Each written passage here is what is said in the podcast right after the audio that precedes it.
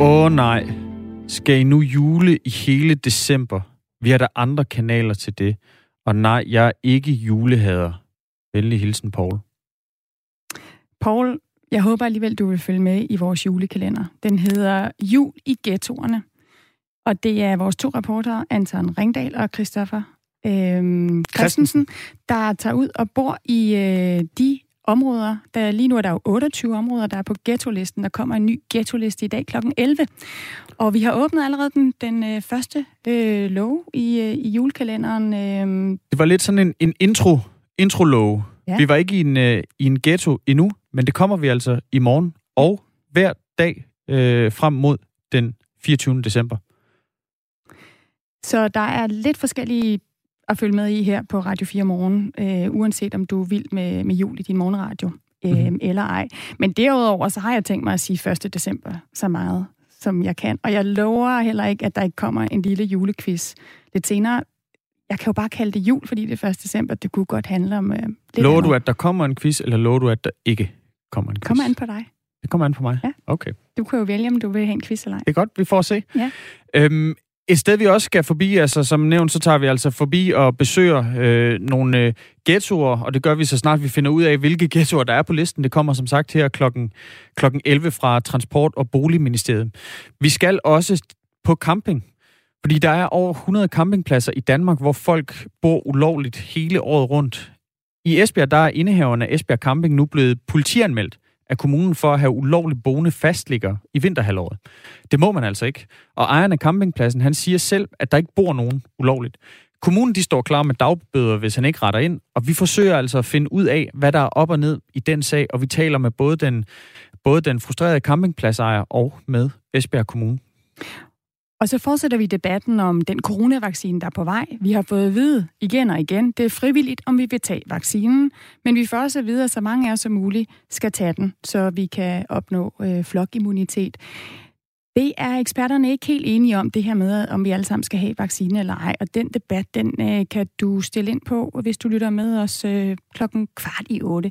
Lige nu der er den syv minutter over syv.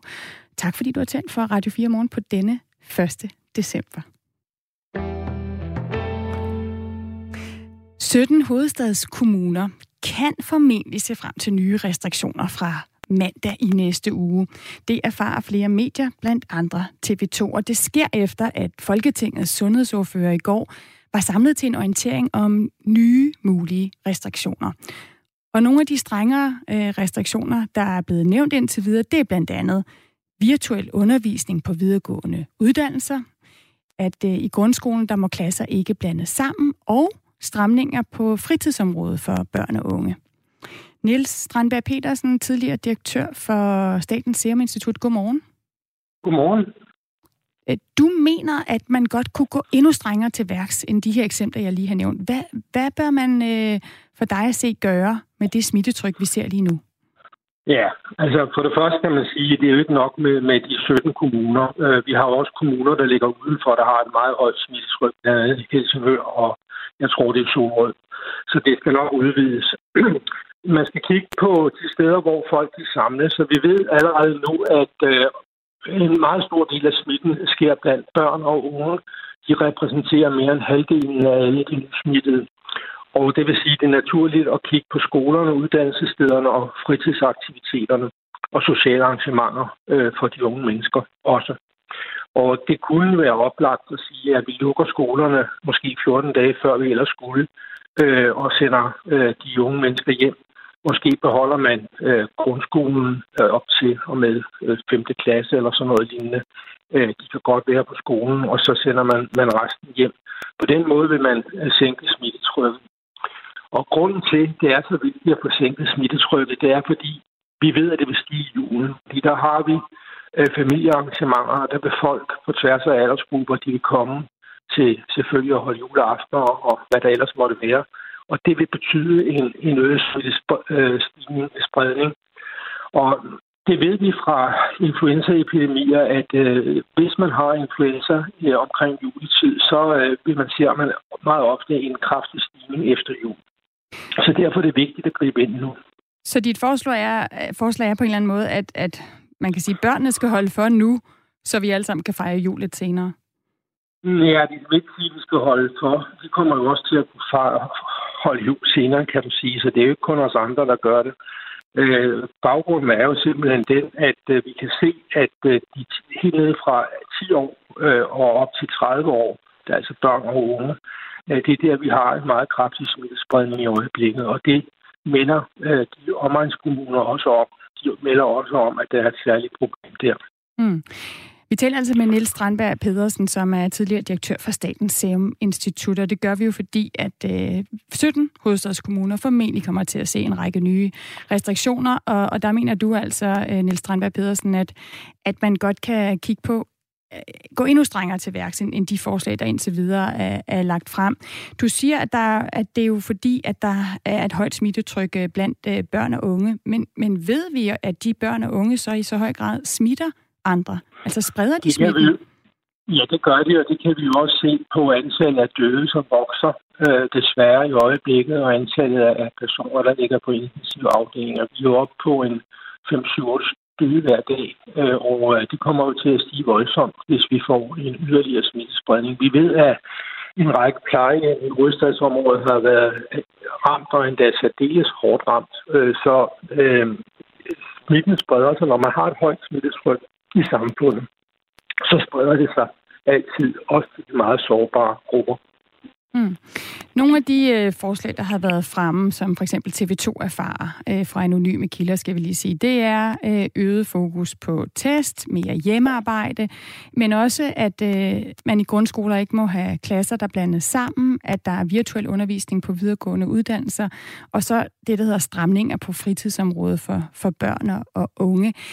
Hvorfor er de her restriktioner ikke gode nok? Du foreslår jo, at man simpelthen lukker noget Nej, i grundskolen. Nej, de er jo i hvert fald bedre end ingenting. Øh, og man kan jo også sige, at den virtuelle undervisning, den rammer jo også uddannelsesstederne. Øh, det er jo så videregående uddannelser, det er jo så fra, fra måske fra gymnasier op efter. Øh, jeg mener, at man skulle tage den fordel, der ligger i, at vi alligevel skal sendes hjem i julen alle sammen og holde jul, og det er jo herligt øh, og så måske starte øh, juleafslutningen øh, et par uger før, og på den måde få den gevinst, der ligger i, at vi nedsætter smittetrykket i øh, institutionerne. Det har jo så også store konsekvenser, øh, det her med blandt andet at sende børn hjem for, for forældre, der skal være hjemme, for vi ved, at det, det også kan ramme øh, bredere ude i samfundet, også økonomien. Øh, er, det, er det en beregning, du har med, eller kigger du alene på det, det sundhedsmæssige i det her? Jeg mener, at vi har prøvet det før. Vi prøvede det jo i, i øh, foråret, og uh, vi kan jo også høre noget af det, der også indgår i det her, det er, at folk skal arbejde mere hjemme, så der vil, vil en, en række forældre være hjemme.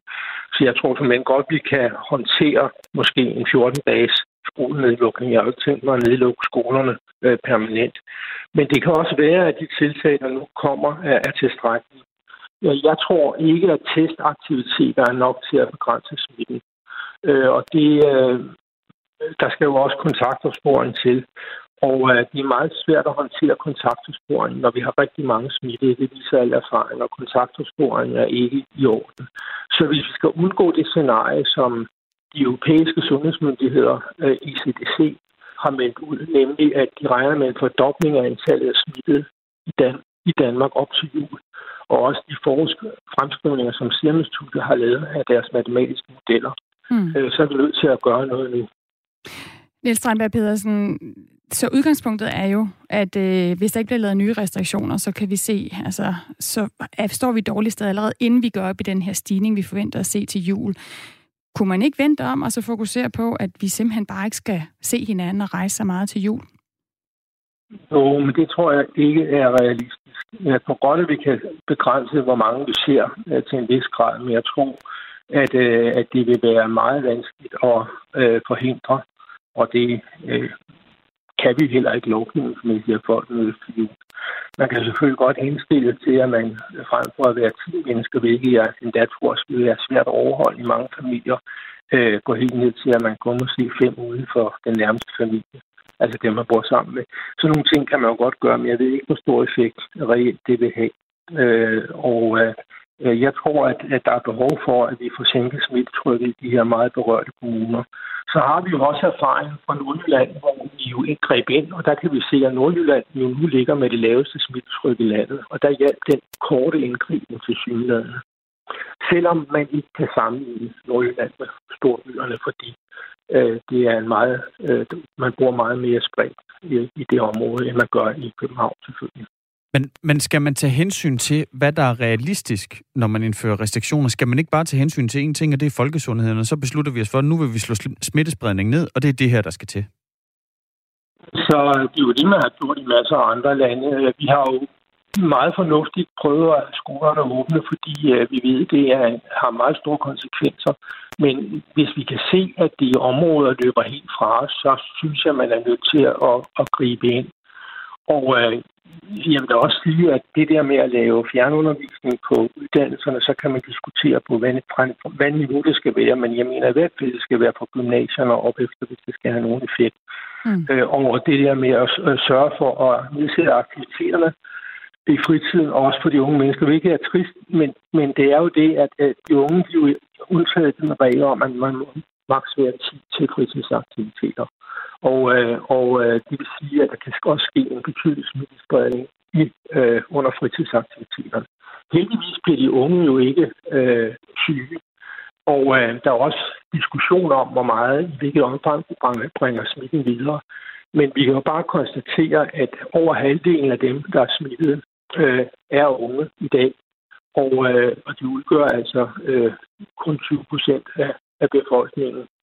Øh, så, så, så der er et problem der. Niels øh, Strandberg Pedersen, altså tidligere direktør for Statens Serum Institut. Tak for at give dit øh, besøg med i øh, de her overvejelser, der er i gang lige nu ja. om, hvilke restriktioner, der eventuelt skal indføres i hovedstadskommunerne. Ja, I er velkommen. Og fra øh, Niels Strandberg Pedersen, altså tidligere direktør i Statens Serum Institut, til Ole Bjørstorp, socialdemokrat og borgmester i Ishøj. Godmorgen. Ja, godmorgen. Er I klar til at, øh, til at skulle efterleve endnu flere restriktioner den kommende tid? Ja, altså det, det skal vi jo være. Og det er vi da også. Det er klart, vi er da godt klar over, at der kommer flere restriktioner på grund af de smittetal, som, som findes i uh, vores område, eller hele hovedstadsområdet, kan man godt sige. Har du hørt noget fra, øh, fra, de fra den danske regering eller fra sundhedsmyndighederne? Har de taget kontakt til dig og fortalt dig, hvad der skal ske? Nej, det har de ikke. Øh, men man kan jo næsten regne ud, i hvilken retning det kommer til at gå lidt. Øh, det er klart, at når smittetallene er så store, så må der laves nogle øh, indgreb, nogle foranstaltninger. Det bliver der jo også. Jeg, jeg ved jo ikke konkret helt præcis, hvad det bliver. Vi har hørt meget om det. Det skal nok blive noget af det, vi, vi ved i øjeblikket, men ikke officielt ved. Hmm. Har du nogen øh, forklaring på, hvorfor øh, smittespredningen er, øh, er højere i Ishøj, end den for eksempel er i, i andre kommuner i Danmark? Ej, den er nok ikke højere end så mange andre i vores område, øh, fordi selv i Ishøj er den gået lidt ned. Øh, men jeg synes stadigvæk, det er højt. Det er meget højt. Det er, det er ligesom, der er en grænse for, hvor langt den går ned i øjeblikket, mm. og det er det, der er problemet. Øh, så kan man godt sige, at der er brug for nogle faciliteter. Vi skal også have nogle isolationsfaciliteter mere, så, man, så, så smittet kan, kan være væk et par dage. Og så de ikke smitter øvrige i familien. Altså, der er mange måder at gøre det på. Øh, det skal man satse noget mere på, isolationsfaciliteter. Øh, og så har vi hele det spørgsmål med de unge, øh, hvor de fleste smittede i dag, det er jo altså det er jo ungdom. Det kommer man ikke udenom. Hvad skal man så gå ind i? Skal man så gå ind i restriktioner i skolerne? Det kommer der nok lidt af. Øh, og så i vores ungdomsuddannelser og videreuddannelser. Jeg tror, det er sådan noget, der også vil være for tapete, Og selvfølgelig i hjemmearbejdspladser øh, i almindelighed vil der komme noget mere af. Taler altså om dig, Ole Bjørstrup, øh, borgmester i Ishøj, og det gør vi, fordi at 25 af de kommuner, som er hårdest ramt af coronasmitte, der ligger 17 af dem i eller omkring København. Og derfor så erfarer flere medier, blandt andet TV2, at der er yderligere restriktioner på vej til, til de kommuner i Københavnsområdet. Øh, ja. De restriktioner, som er på vej, det, det er blandt andet øh, mere hjemmearbejde, øh, gågader og trafik skal indrettes anderledes, så skal der være virtuel undervisning på videregående uddannelser, og grundskolen, altså folkeskolen, der må klasser ikke blandes sammen. Øhm, hvordan forventer du det her, det øh, potentielt kan komme til at påvirke øh, borgerne i, i Ishøj, Ole Bjørstrup? Jamen, jeg tror da ikke, de er glade for det, men på den anden side er jeg helt sikker på, at borgerne også ved, at når smitten er, er så stor, som den er, så må der gøres noget lidt mere ekstraordinært, end det, der hidtil er gjort. For det, der hidtil er gjort, har ikke hjulpet tilstrækkeligt. Øh, det, og det, det tror jeg godt, at, at folk ved. Men øh, så må man sætte ind på de områder, du selv nævner der. Og det tror jeg også, det bliver nogle af de områder. Hvad der ellers bliver, kender jeg jo ikke i øjeblikket. Men det her, det er sådan noget, vi hører rundt omkring, at det nok bliver det, der bliver tilfælde. Og jeg går ud fra, enten får vi det at vide i dag, eller også her, ret om ikke, ikke så længe i hvert fald. Øh, jeg tror, jeg hører også til dem, der mener, at man skal sætte lidt ind for ekstraordinære foranstaltninger. Vi skal have den smitte længere ned. Vi kan jo ikke køre med det her meget længere, og det er jo problemet. Har I gjort det godt nok, Ole Bjørstrup? Altså, der har jo i forvejen været restriktioner. Har, har, har I været gode nok til ligesom også at agere ud fra det smittebillede, som I ser? Altså, vi har gjort, hvad vi kunne, sådan vil jeg sige det. Øh, selvfølgelig, så længe der er nogen, der er smittet, så er det ikke godt nok.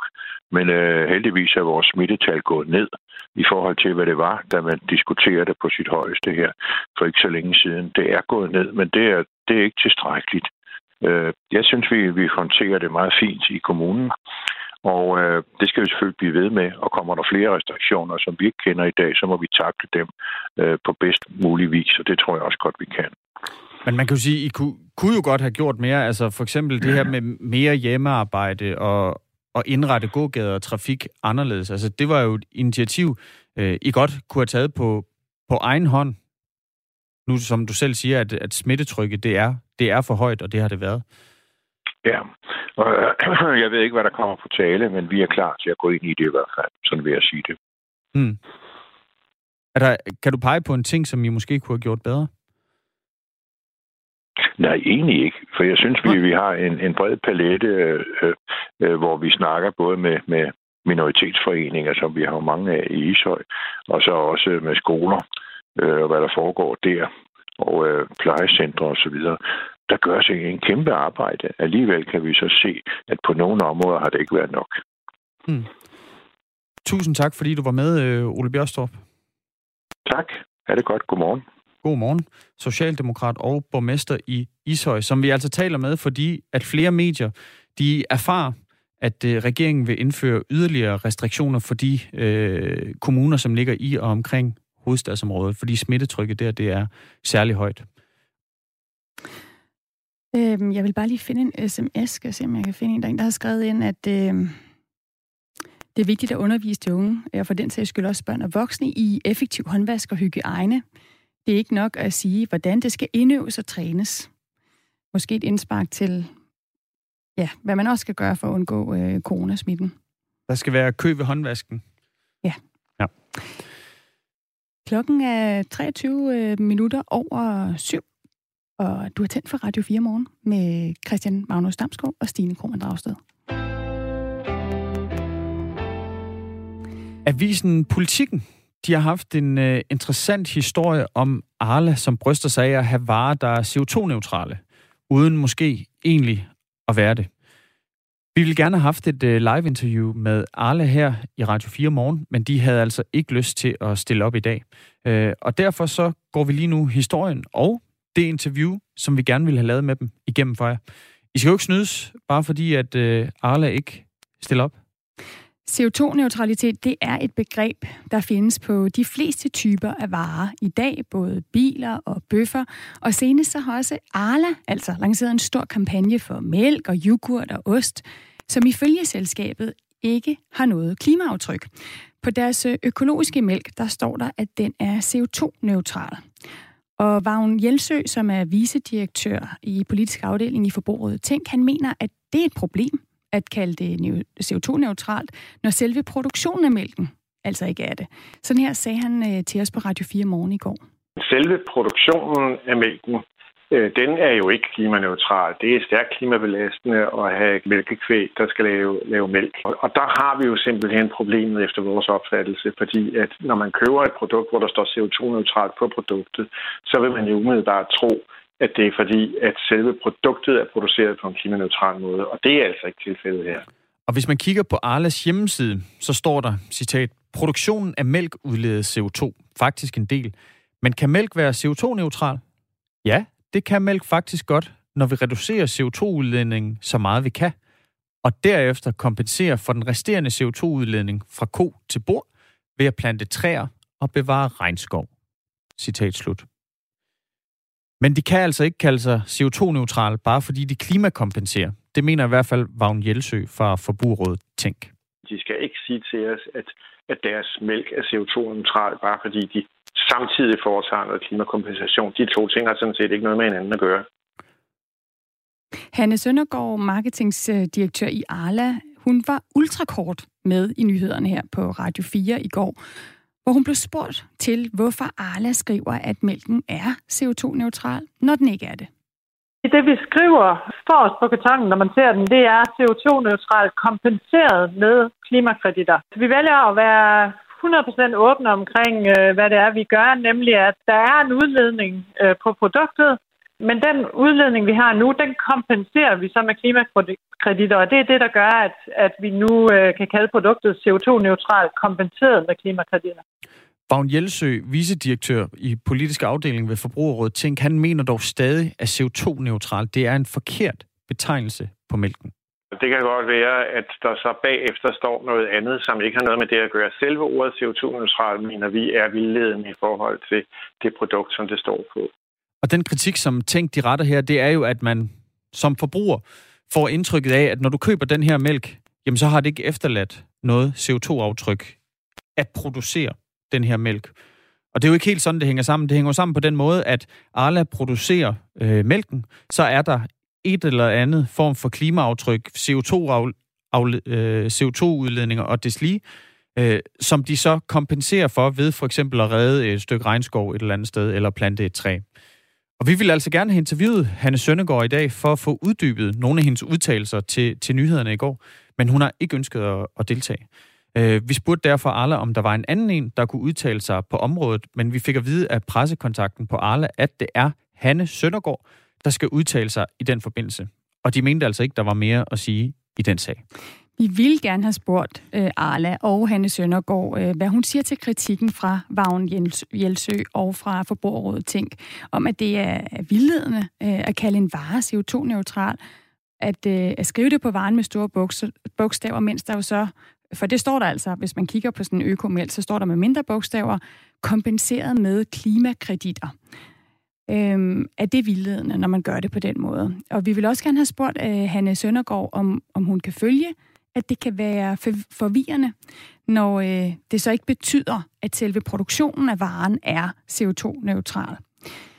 Vi vil også gerne have spurgt, øh, hvorfor de ikke er mere konkrete i deres markedsføring hos Arla. Altså er det, det er de færreste, der, der tager sig tid jo til at gå ind og læse uddybende information, for eksempel på hjemmesiden om, om et produkt.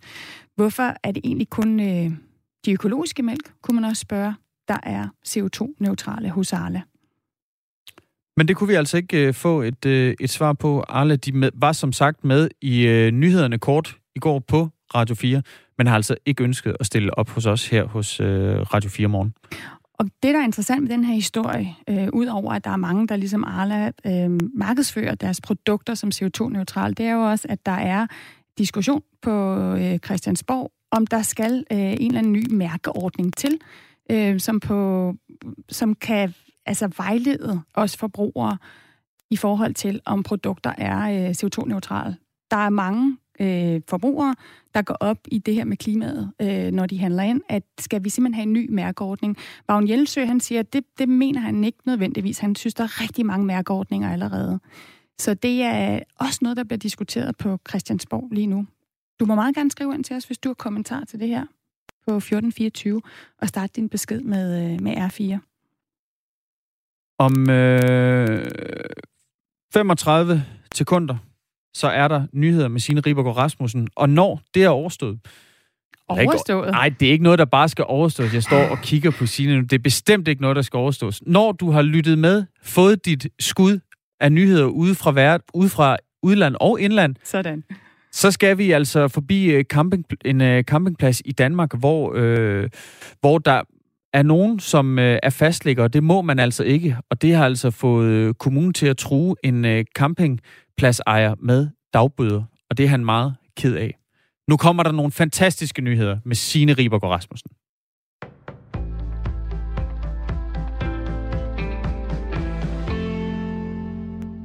Et nyt studie viser, at en blodprøve kan hjælpe med at forudsige Alzheimers. Forskere kalder opdagelsen for et potentielt gennembrud i bekæmpelsen af demenssygdommen. Omkring 50 millioner mennesker på verdensplan lever med Alzheimers, og nu er der forhåbninger om, at den nye metode vil føre til et gennembrud i kampen mod sygdommen. Det antages, at sygdommen skyldes en ophobning af proteiner i patientens hjerne. Enkelte af de proteiner kan påvises i blodprøver, og blodprøverne kan vise, hvor koncentreret de er, og i studiet er det blevet anvendt til at diagnostisere sygdommen flere år før de første symptomer viser sig. I en artikel i tidsskriftet Nature Aging beskriver forskerne bag studiet, hvordan de har udviklet og valideret modeller af, hvor stor risiko et individ har for at udvikle sygdommen. De har set på to vigtige proteiner i blodprøver fra over 550 patienter med mindre kognitive svækkelser. Studiet viste, at de med metoden kunne forudsige Alzheimers med 88% sikkerhed over en periode på fire år. Resultatet regnes som lovende, ikke mindst fordi metoden er forholdsvis enkel og billig. Rekordmange børnefamilier har i år søgt om julehjælp hos Dansk Folkehjælp. Det oplyser organisationen, der er Danmarks største uddeler i en meddelelse. 15.000 børnefamilier har søgt om hjælpen. Sidste år søgte 11.400 personer. Hjælpen er julemad og varer til 500 kroner, og så et gavekort til gaver til børnene. Det er på 1000 kroner. Risikoen for at dø af en alvorlig coronavirusinfektion er markant lavere nu, end da epidemien først begyndte i foråret. Det skriver politikken, som refererer nye opgørelser fra både Hvidovre Hospital og Aarhus Universitetshospital. Hvidovre Hospital er det hospital, der har haft flest personer indlagt med coronavirus. Her døde 26 procent af de 265 indlagte coronapatienter, der var indlagt fra marts til maj, og som var så dårlige af lungebetændelse, at de havde brug for hjælp til at ilte blodet. Siden er dødeligheden faldet med næsten 70 procent, og fra sommeren er 8,5 procent af 85 indlagte patienter på hospitalet i Hvidovre døde. Det store fald er kommet bag på Thomas Benfield, der er professor og overlæge i infektionssygdomme på Hvidovre Hospital, og som står bag analysen. Vi havde alle en formodning om, at færre dør af sygdom nu end i foråret, men at dødeligheden skulle vise sig at være reduceret så meget, som den er, det kom virkelig bag på os, siger han til politikken. Også på Aarhus Universitetshospital er der færre, som dør med corona end i foråret. 9,3 procent af alle indlagte med coronavirus døde på hospitalet i foråret. I efteråret er 4,1 procent af de indlagte døde. På trods af coronasituationen er de fysiske eksamener tilbage på skoleskemaet på Aarhus Universitet. Her understreger man, at alle retningslinjer vil blive overholdt, og de studerende skal på ingen måde være bekymrede, siger vicedirektør Christian Thorn til DR. Men det er ikke alle studerende, der jubler over det, det siger Marie Dahl, der er næstformand i Studenterrådet på Aarhus Universitet. Vi oplever en del studerende, som er glade for at komme tilbage til den vante situation, men vi ser også en gruppe studerende være utrygge ved at skulle møde frem, hvor der er mange samlet, siger hun. I dag får vi skyet vejr med lidt regn hist og her. Temperatur mellem 4 og 7 grader og svag til jævn vind. Mit navn er Signe Ribergaard Rasmussen. Nu skal vi have overstået 25 minutter med Radio 4 morgen. Det var en, øh, det var en stikpille, det der. Og Signe Ribergaard Rasmussen, der altså bestyrer nyhederne helt og halvt halv. Den på Radio 4 morgen. Øh, det var vist selvforskyldt, Christian Magnus Damsgaard. Jeg, jeg laver en lille fortælling og siger, når nyhederne er overstået. Og så, altså, så det er står, en stor fortællelse. Altså, tror du ikke, der er rigtig mange af vores lyttere, der faktisk tænder for at få nyheder med sine? Jo, Ja, det er Det der, tror jeg. man ligesom kan få det hele. øh, Det, det er simpelthen vitaminindsprøjtning om morgenen. Bum. ja, men vi skal jo også, altså, jeg beklagede, og jeg sagde, glæder mig til nyhederne. Og så skal vi også, altså, kigge fremad, synes jeg. Vi skal ikke kigge bagud, kigge fremad. Alright. Signe, hun er allerede videre. Hun kigger nemlig fremad. Signe er videre, Ja, men øh, jeg vi- er fortsat fyldt med skam. Oh. Okay. Ja. Nu kigger jeg på sms'en, Christian Magnus, og der står, når tyske forskere i en undersøgelse finder ud af, at 78 ud af 100 har fået påvirket hjertet efter corona, og når New York Times skriver, at der har været flere dødsfald blandt yngre mennesker i god form igen efter corona, så synes jeg ikke, man skal tøve med at vaccinere alle dem, der gerne vil. Med venlig hilsen, Dan. Godmorgen, jeg er 32 år, og jeg synes ikke, jeg har behov for at blive vaccineret mod covid-19. Men jeg tænker, jeg bliver nødt til det, hvis man for eksempel gerne vil ud og rejse og skal flyve. Så skal man sikkert have et covid-19-pas. Hilsen Lasse. Kvart i otte, der taler vi med to eksperter, som ser lidt forskelligt på, hvem der bør få den her coronavaccine i Danmark.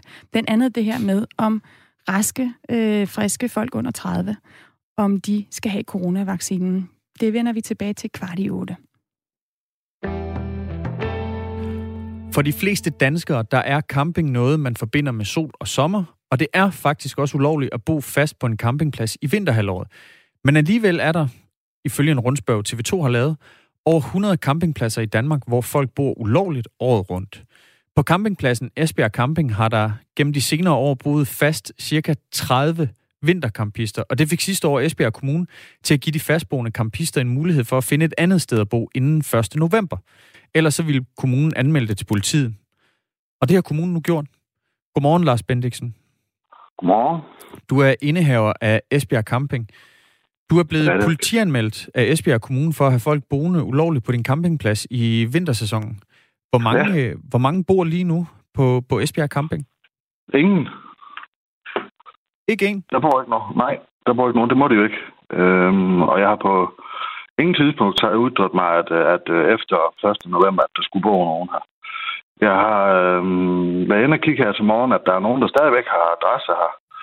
Men, øh, men, men der er ikke nogen folk her. Øhm, så jeg, jeg står lidt med ryggen mod muren.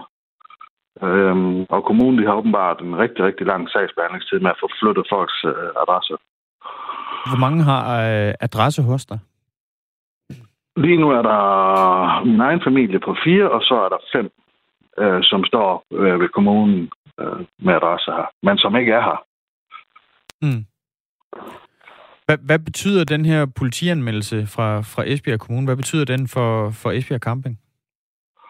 Ja, at chefen han ikke sover. Ja, det har det, Det er rigtig, dig, rigtig gå ud fra, Ja. ja. Lars Bendiksen. Ja. Ja. ja. jeg har det rigtig, rigtig dårligt med, med at blive politianmeldt, når, når jeg ikke kan gøre noget. Jeg har jo tudet alle de øh, kunder, jeg har haft øh, de sidste år, øhm, siden det, hele er startet med kommunen. Jeg har tudet dem ørerne fulde, at nu skal de fraflytte her 1. november i 2020. Øh, og det er de alle sammen gjort. Men, øh, men der er så lige en enkelt eller to, der hænger i, eller de her fem, som hænger inde ved kommunen, og det, det bebrejder de mig for. Det kan jeg, det, det simpelthen, jeg står med ryggen mod muren og kan ikke gøre en pind. Jeg har ikke set øh, de, de personer, som, som har adresse her, har jeg ikke set i, jamen det ved jeg ikke, i over en måned. Hvad er det, kommunen vil have, du skal gøre? Jamen, jeg skal se til dem, at de skal flytte. Men det er jo svært. Det er som at lede efter en nål i en høstak. Eller spise op med en gaffel. Jeg kan simpelthen ikke, jeg kan, ikke- jeg kan ikke finde dem. Jeg ved ikke, hvor de er henne.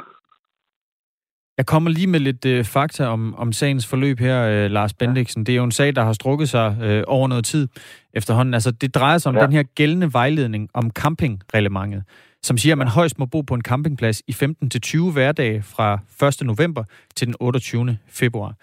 Man må gerne bo der i weekender og helligdage, men ellers så skal man altså ikke opholde sig i sin øh, campingvogn mellem 23 om aftenen og 7 om morgenen. Og Danmark, det er et af de eneste lande i, i EU, som ikke tillader borgerne at måtte bo permanent på en campingplads. Og årsagen til den her lovgivning, det er, at øh, på området, det er, at øh, man vil fastholde camping som en ferieform. Det minder meget om, øh, om de regler, der er- på for eksempel sommerhusområdet. Og de her regler, de er altså lavet for, at man ikke får helårsbebyggelse i et område, hvor man ikke ønsker det. Øhm, ja. Det har fremgået af Folkeregisteret siden 2016, at 30 beboere i årvis har haft Esbjerg Camping som fast adresse. Og i foråret sidste år, der kom tv-serien Trailer Park Danmark på TV2, og i et afsnit, der besøgte vi altså nogle af de her fastliggere på Esbjerg ja. Camping. Og det var altså det, som fik Esbjerg Kommune til at reagere. Uh, ja. Du og dine øh, vinterkampister, de fik så for et år siden øh, frist til 1. november i år, altså for ja. en måned siden. Og herefter ja. så skulle alle de her fastlæggere så have fundet et, et sted at bo.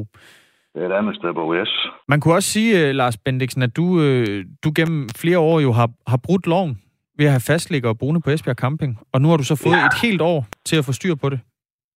Ja, du har fuldstændig ret, men, men vi har jo også haft kommunen, som har ringet hertil og skulle have genhuset. Jeg ved ikke, hvor mange mennesker vi har haft. Kommunen til at, at sende folk ud. I 2016 har de også lagt en uh, artikel op i, på DR, med at de råder folk til at flytte i, i campingvogn, da det kontanthjælpsloftet, det er trådt i kraft. Det er, det, det, det er, det, man står med, med, med et ben i begge lejre. Jeg har jo haft flere gange, hvor jeg har haft så, kommunen her, så, så på ude at se pladsen, hvor de, hvor de ikke har, har nævnt noget. Øhm, så så, så det, er lidt, det er lidt svært at, sige, om, om jeg har brudt loven. Det synes jeg ikke, jeg har. Øh, jeg vil sige, at dem, der har, har boet her, og har boet her i mange år i, i en campingvogn igennem også om vinteren, det er ikke en dansk borose at, at bo i en, i en campingvogn. Altså, så øhm, skal du på toilet om, om natten, jamen, så skal du altså træffe en lang vej op til toiletbygningen. Det, og selvom det regner, og det er minus 10 grader, det er ikke altid, øh, det er sgu ikke altid en dansk borose. Så dem, der er omvendt, eller var omvendt, det var fordi, de kunne lide det. Det var ikke noget, de skulle. Øhm, ja. Men, men hvordan kan det være, at der stadig er, er nogen, som har folkeregisteradresse på din campingplads? Altså ud over din familie selvfølgelig. Ja, jamen jeg ved det jo ikke. Der er jo ikke en folk her. Jeg kan jo ikke, jeg, jeg kan ikke gå ind om i det her. Jeg prøver på i, i et par gange nu at skrive til, til borgerservice. Kan du ikke bare melde øh, dem til politiet? De må jo jamen, ikke. Hvor skal de, de kommer, politiet kommer her jo, og der er ingen her. de har jo adresse af mig. Har du meldt det til politiet? Nej, det har jeg ikke. Nej. men, ikke? men jeg overvejer at melde på øh, kommunen til politiet for magtmisbrug og, og for simpelthen at trække det her i langdrag. For jeg har jo bedt dem om at få den flyttet. Jeg kan, jeg kan jo ikke når jeg kan se dem i øjnene, dem, der har boet her, så kan jeg ikke, jeg kan ikke gøre noget. Jeg står med fuldstændig med ryggen med mudder. Men, men kommunen gør vel ikke noget ulovligt? Gør det det? Men dem, som har folkeregisteradresse på din campingplads, de gør jo noget Jamen, ulovligt. Så er det jo dem, der skal... Ja, du, det, har du, det, har du, det, har du, det har du for så vidt fuldstændig ret i. Ja. Men jeg kan, jeg kan gøre noget. Jeg kan ikke gå ind og flytte dem. Jeg kan ingenting. Jeg har jo prøvet. Jeg render over nu på pladsen, der hvor de har været og de har boet. Jeg kan ikke finde dem. Det... Altså, det er som at lede efter en nål i en høstak. Jeg ved ikke, om de bor i et kolonihavhus, eller om de, om de sover nede på havnen i, i, i en jolle eller et eller andet. Men... Øh, fordi de er her ikke her. Men du behøver jo heller ikke finde dem. Du kan bare melde dem til politiet. Så er det, så er det op til politiet at finde dem. Ja, det har du ret i. Men, men, men, men den type er jeg ikke, der, der vil melde mine tidligere kunder. Altså, det synes jeg ikke. Jeg synes, de skal have lov til at, at forsvare sig øh, og, og få styr på tingene. Der er mange af mine kunder, som ikke engang har en mobiltelefon, som ikke engang har hvad hedder det, en e-boks. De ved jo dårligt nok, hvordan en computer virker. De bruger jo stadigvæk en brevduer, skulle jeg til at sige. Så du... Nej, det kan de ikke. Nej. Det, så, så du vil altså ikke øh, anmelde øh, dine tidligere kunder, selvom de bryder loven? Hvorfor ikke? Det er, jo ikke, det er jo ikke, hvad skal man sige, det er jo kommunen, der anmelder mig. Altså, jeg, jeg synes jo ikke, at jeg skal blive ved med at kaste bolden videre. Øh, men i, i sidste ende bliver det måske en, en nødvendighed, at det bliver anmeldt, eller jeg bliver nødt til at ringe efter politiet og sige, ja, de, nu kan I se her, at de ikke er her. Nu må I se, om I kan finde den. For jeg kan ikke, jeg kan ikke finde den. Øh, jeg kan ikke se, hvordan de kan, de kan skubbe den over på mig, at, øh, at, at, de, at, at de ikke er farflyttet her. Når jeg løber rundt og leder efter, efter mennesker og personer, som har boet her mm. øh, hver dag, så, så det, det er det nemlig svært. Det er rigtig, rigtig det, det vil være det samme, hvis, hvis uh, din nabo har kørt for hurtigt, og du fik fartbøden. Altså, øh, i min verden. Jeg, jeg synes simpelthen, det er, det er så lavsigt, at man kan give mig skylden for, at de ikke har flyttet sig. Jeg, vidste, jeg ved godt, hvis jeg, hvis jeg kunne finde dem her, hvis de var her, fysisk, så kunne jeg godt forstå, at de... Men, men når der ikke er nogen her, så kan jeg ikke se, at, øh, at, at så tager jeg rigtig, rigtig svært ved at, at kan gøre noget. Tro mig, om så vi er rigtig gerne ud af alt det her bøvl. Mm. Esbjerg Kommune de oplyste til, til os uh, her på Radio 4 i, i aftes, at du har bedt borgerservice i kommunen om at slette personer, som stadig har adresse på campingpladsen. Uh, ja, er det, rigtigt? fordi de ikke er her. Ja, fordi de ikke er her. Jeg kan, jeg, jeg, kan, jeg kan jo ikke, når jeg, når jeg kan jeg løber rundt og leder efter være nede i deres campingvogn, og jeg kan finde den, så bliver jeg nødt til at skrive, I skal blive nødt til at flytte dem, eller fjerne den, for de er her ikke. Mm. Har, har kommunen besøgt din plads for at undersøge, om der rent faktisk bor fastlægger der? Altså et er selvfølgelig at have sin adresse der, men er de fysisk til stede der nogensinde? Har de Nej. været på besøg i kommunen? Ja, det har de for lang tid siden, altså. Hvornår var de sidst på besøg? Det har de øh, helt oprindeligt, da, da serien den begyndte at, at rulle, der kom de til sådan et, sådan et konfliktmøde, øhm, fordi altså, jeg, jeg er helt fuldstændig ind, eller helt, helt, hvad hedder sådan noget, jeg har fuldstændig forståelse for, at de ikke må bo her om vinteren. Men, men, men, men hvorfor kan man ikke kigge på sagen, øhm, og så lade dem blive her, der har været her? Øh, men, men, men det må de så ikke, og, og de er flyttet, alle folk. Øhm, og jeg ved jo, det, det foregår alligevel i det skjulte øh, på mange andre campingpladser. Og, og jeg ved, at der er mange andre campingpladser, der har to adresser. En, hvor Erhvervsstyrelsen kigger på, en, hvor de ikke kigger på. Øh, og, og det, det, det skråplan, det vil jeg ikke ud på. Mm. Lars Bendiksen, altså indehaver af Esbjerg Camping. Der er en, der skriver ind og spørger, om du ikke bare kan slukke for lys og lukke for vandet. Jo, men jeg har jo også turister ind. Men du kan ikke lukke for dem, der ikke vil flytte? Nej, det, det, det, altså hvis jeg skal låse en toiletbygning af, så det er jo en del af det, at det skal, folk skal jo være gode mulighed for at, at komme på toilet. Jeg kan jo ikke... Øh, altså dem, der kommer og er her, turister, som er, er besøg i Esbjerg, de kan jo ikke bare lade være med at gå på toiletter. Ingen strøm brug. Har du nogen turister boende nu? Ja. Okay. Men hvis, hvis der står en campingvogn, så er der jo sat både vand og el til den campingvogn. Nej. Det er der ikke? Nej, der er kun strøm til. Nå, okay, strøm så. Ja. Kan du så ikke øh, lukke for strømmen til den campingvogn? Jo, jo, men den kan man jo selv ud af web. Der er jo et HPFI-relæt til hver campingvogn, det kan man jo selv ud af. Okay. Og sætte til igen. Altså. Alright. Øh, men de må jo stadigvæk gerne have deres campingvogn stående her. Det kunne jo være, at de havde en fryser med madvej.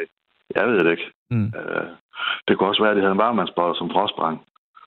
Mm. Øh, altså det...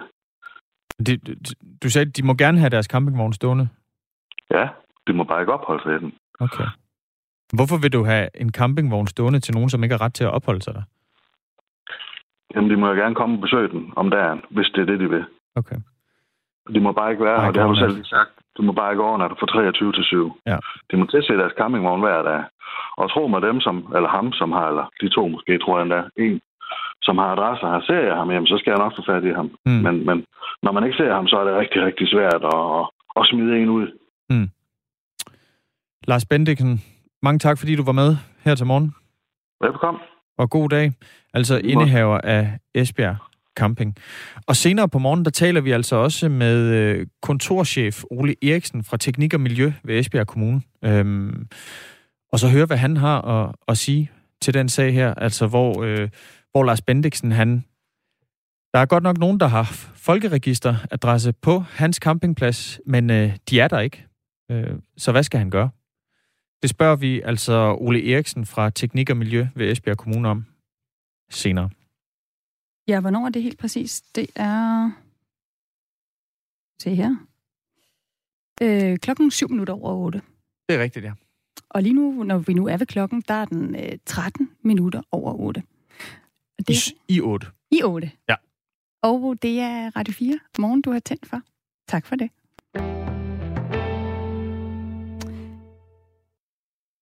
Vaccinen øh, mod corona, den er på trapperne. Den er måske, når den bliver godkendt på vej ud over øh, ramperne, det er jo sådan, at de øh, vacciner, øh, der lige nu er i godkendelsesprocessen, at de allerede er blevet produceret. Øh, sådan så, at hvis de virker, så er de simpelthen klar til at øh, komme ud, blandt andet til os her i Danmark. Og øh, nu har vi så fået at vide af sundhedsmyndighederne og regeringen, at øh, nogle af os kan få en, en vaccine så tidligt som her i, i december, hvis ikke det bliver starten af næste år. Men når den kommer, hvordan skal vi så øh, egentlig forholde os øh, til den? Skal vi suse hen og blive vaccineret i en fart? Eller er det omsonst at blive vaccineret, hvis, øh, hvis man for eksempel alligevel har det godt og er ung og ja, vil godt helbrede? Godmorgen, Lars Østergaard. Godmorgen. Professor i infektionssygdomme og overlæge på Aarhus Universitets Hospital.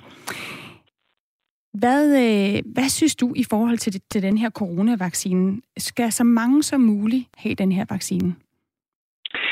Det synes jeg er en rigtig god idé. Ja, fordi der er flere ting ved at blive vaccineret. Den ene er, at det beskytter en mod at blive syg.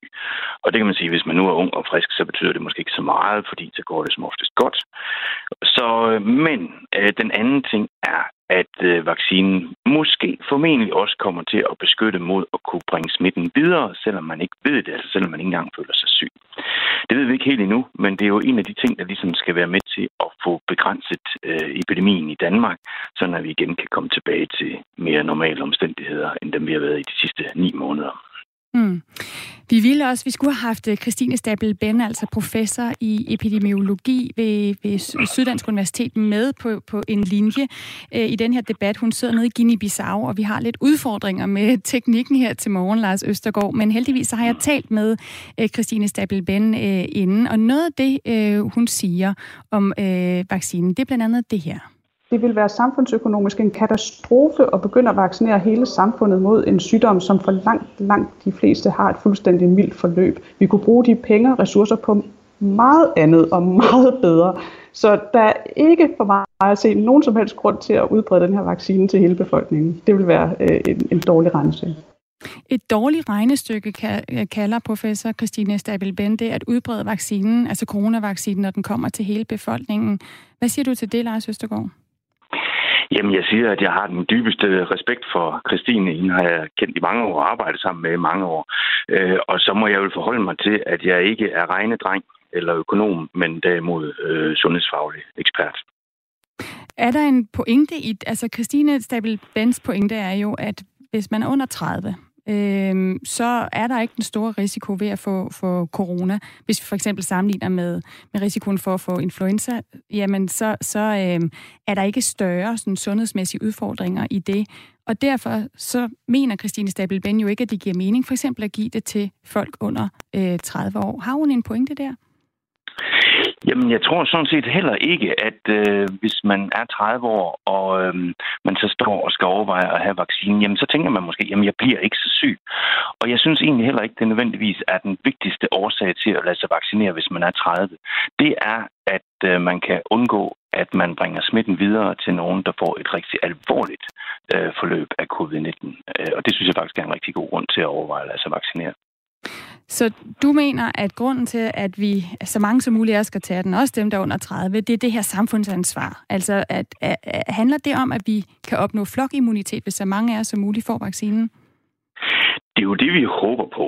Øhm, og øhm, altså flokimmunitet, det opstår jo, når så mange, øh, en vis grad øh, af befolkningen bliver vaccineret, så at virus ikke rigtig har noget sted at, at sætte sig fast, og dermed heller ikke kan sprede sig videre fra. Øh, så det her med, at øh, befolkningen bliver immun, og, og virus så ikke ligesom har noget sted at slå sig ned, det er jo det, vi, vi rigtig gerne ønsker. Fordi først der, øh, hvor virus ligesom er under helt kontrol i samfundet, kan man jo begynde at, at lukke op igen. Mm.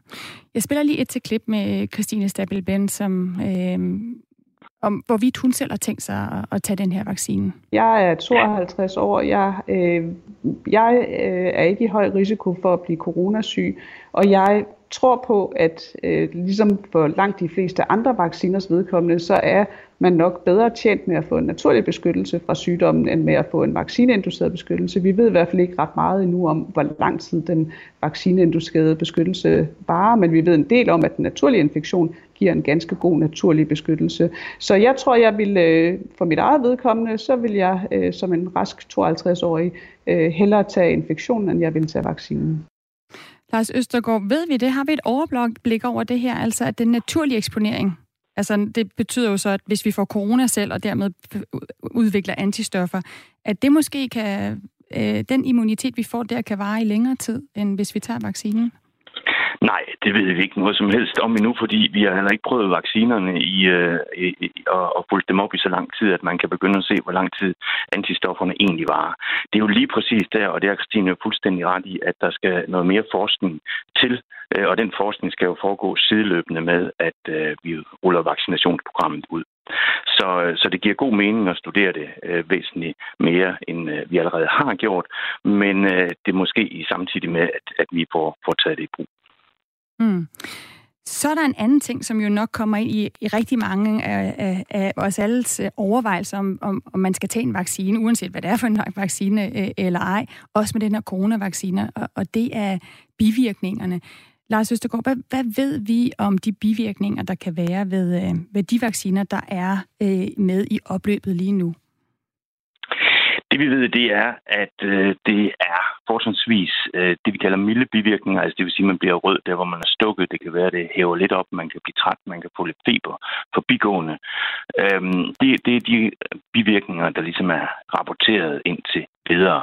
Men det er klart, man kan selvfølgelig ikke sige, at der ikke er nogen bivirkninger på den lange bane ved en vaccine. Det er alt, alt hvad der virker, det har også bivirkninger. Øh, så derfor må man selvfølgelig igen studere det nøje undervejs, altså holde rigtig godt øje med, øh, hvad der sker rent bivirkningsmæssigt, og som jeg også sagde før, rent øh, effektmæssigt. Og de ting, de skal selvfølgelig sættes op og, og, og laves løbende med vaccinationens udbredelse. Mm.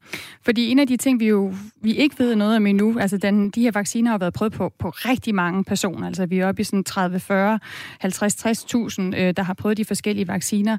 Men vi ved jo ikke noget om bivirkninger over, over lang sigt endnu, øh, Lars Østergaard. Ved, synes du, at vi, øh, altså sikkerheden og vores viden omkring de her vacciner er, er god nok til at brede den ud til så mange som muligt i befolkningen?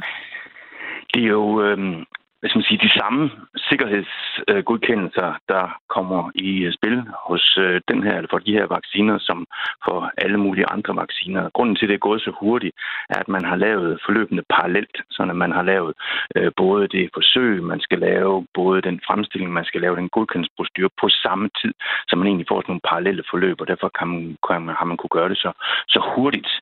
Og øhm, hvis du siger, hvor lang tid øh, der så egentlig kan gå, før der kommer nogle øh, bivirkninger måske er sjældne, jamen så er det jo rigtigt, så kan det jo være, at de først kommer, når man måske har vaccineret 100.000 eller 1 million. Og det er jo derfor, man skal holde så godt øje med det. Men det gælder jo sådan set alle nye vacciner, man tager i brug. De har heller ikke været anvendt på måske 1 million eller 5 millioner mennesker, før man begynder at bruge dem. Lars Østergaard, der er jo omkring øh, 80.000 mennesker i Danmark, der har været smittet med coronavirus. Skal de også vaccineres? Det er et super godt spørgsmål.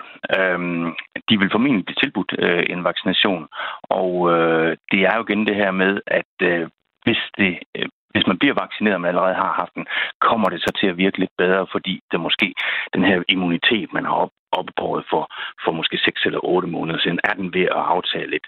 Så, øhm, så det er en masse ting vigtigt omkring det endnu, men, øh, men jeg vil forestille mig, at, at det kommer man til at blive tilbudt, også hvis man har haft den tidligere, fordi immunsystemet kan være smækket siden man har haft den.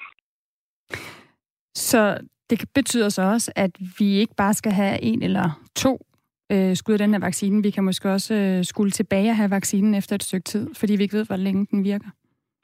Præcis. Vi ved ikke, hvor længe immuniteten den varer, og derfor kan det godt være, at man skal vaccineres øh, jævnligt, måske en gang om året, ligesom vi kender det fra influenza-vacciner. Lige til sidst, Lars Østergaard, øh, skal du selv have vaccinen, når den kommer? Det vil jeg meget gerne, øh, så hurtigt som muligt, selvom jeg i øvrigt føler mig sund og rask og ikke har nogen kroniske sygdomme, og heller ikke lige har noget aldersgrænsen for dem, der er i særlig risiko for et alvorligt forløb.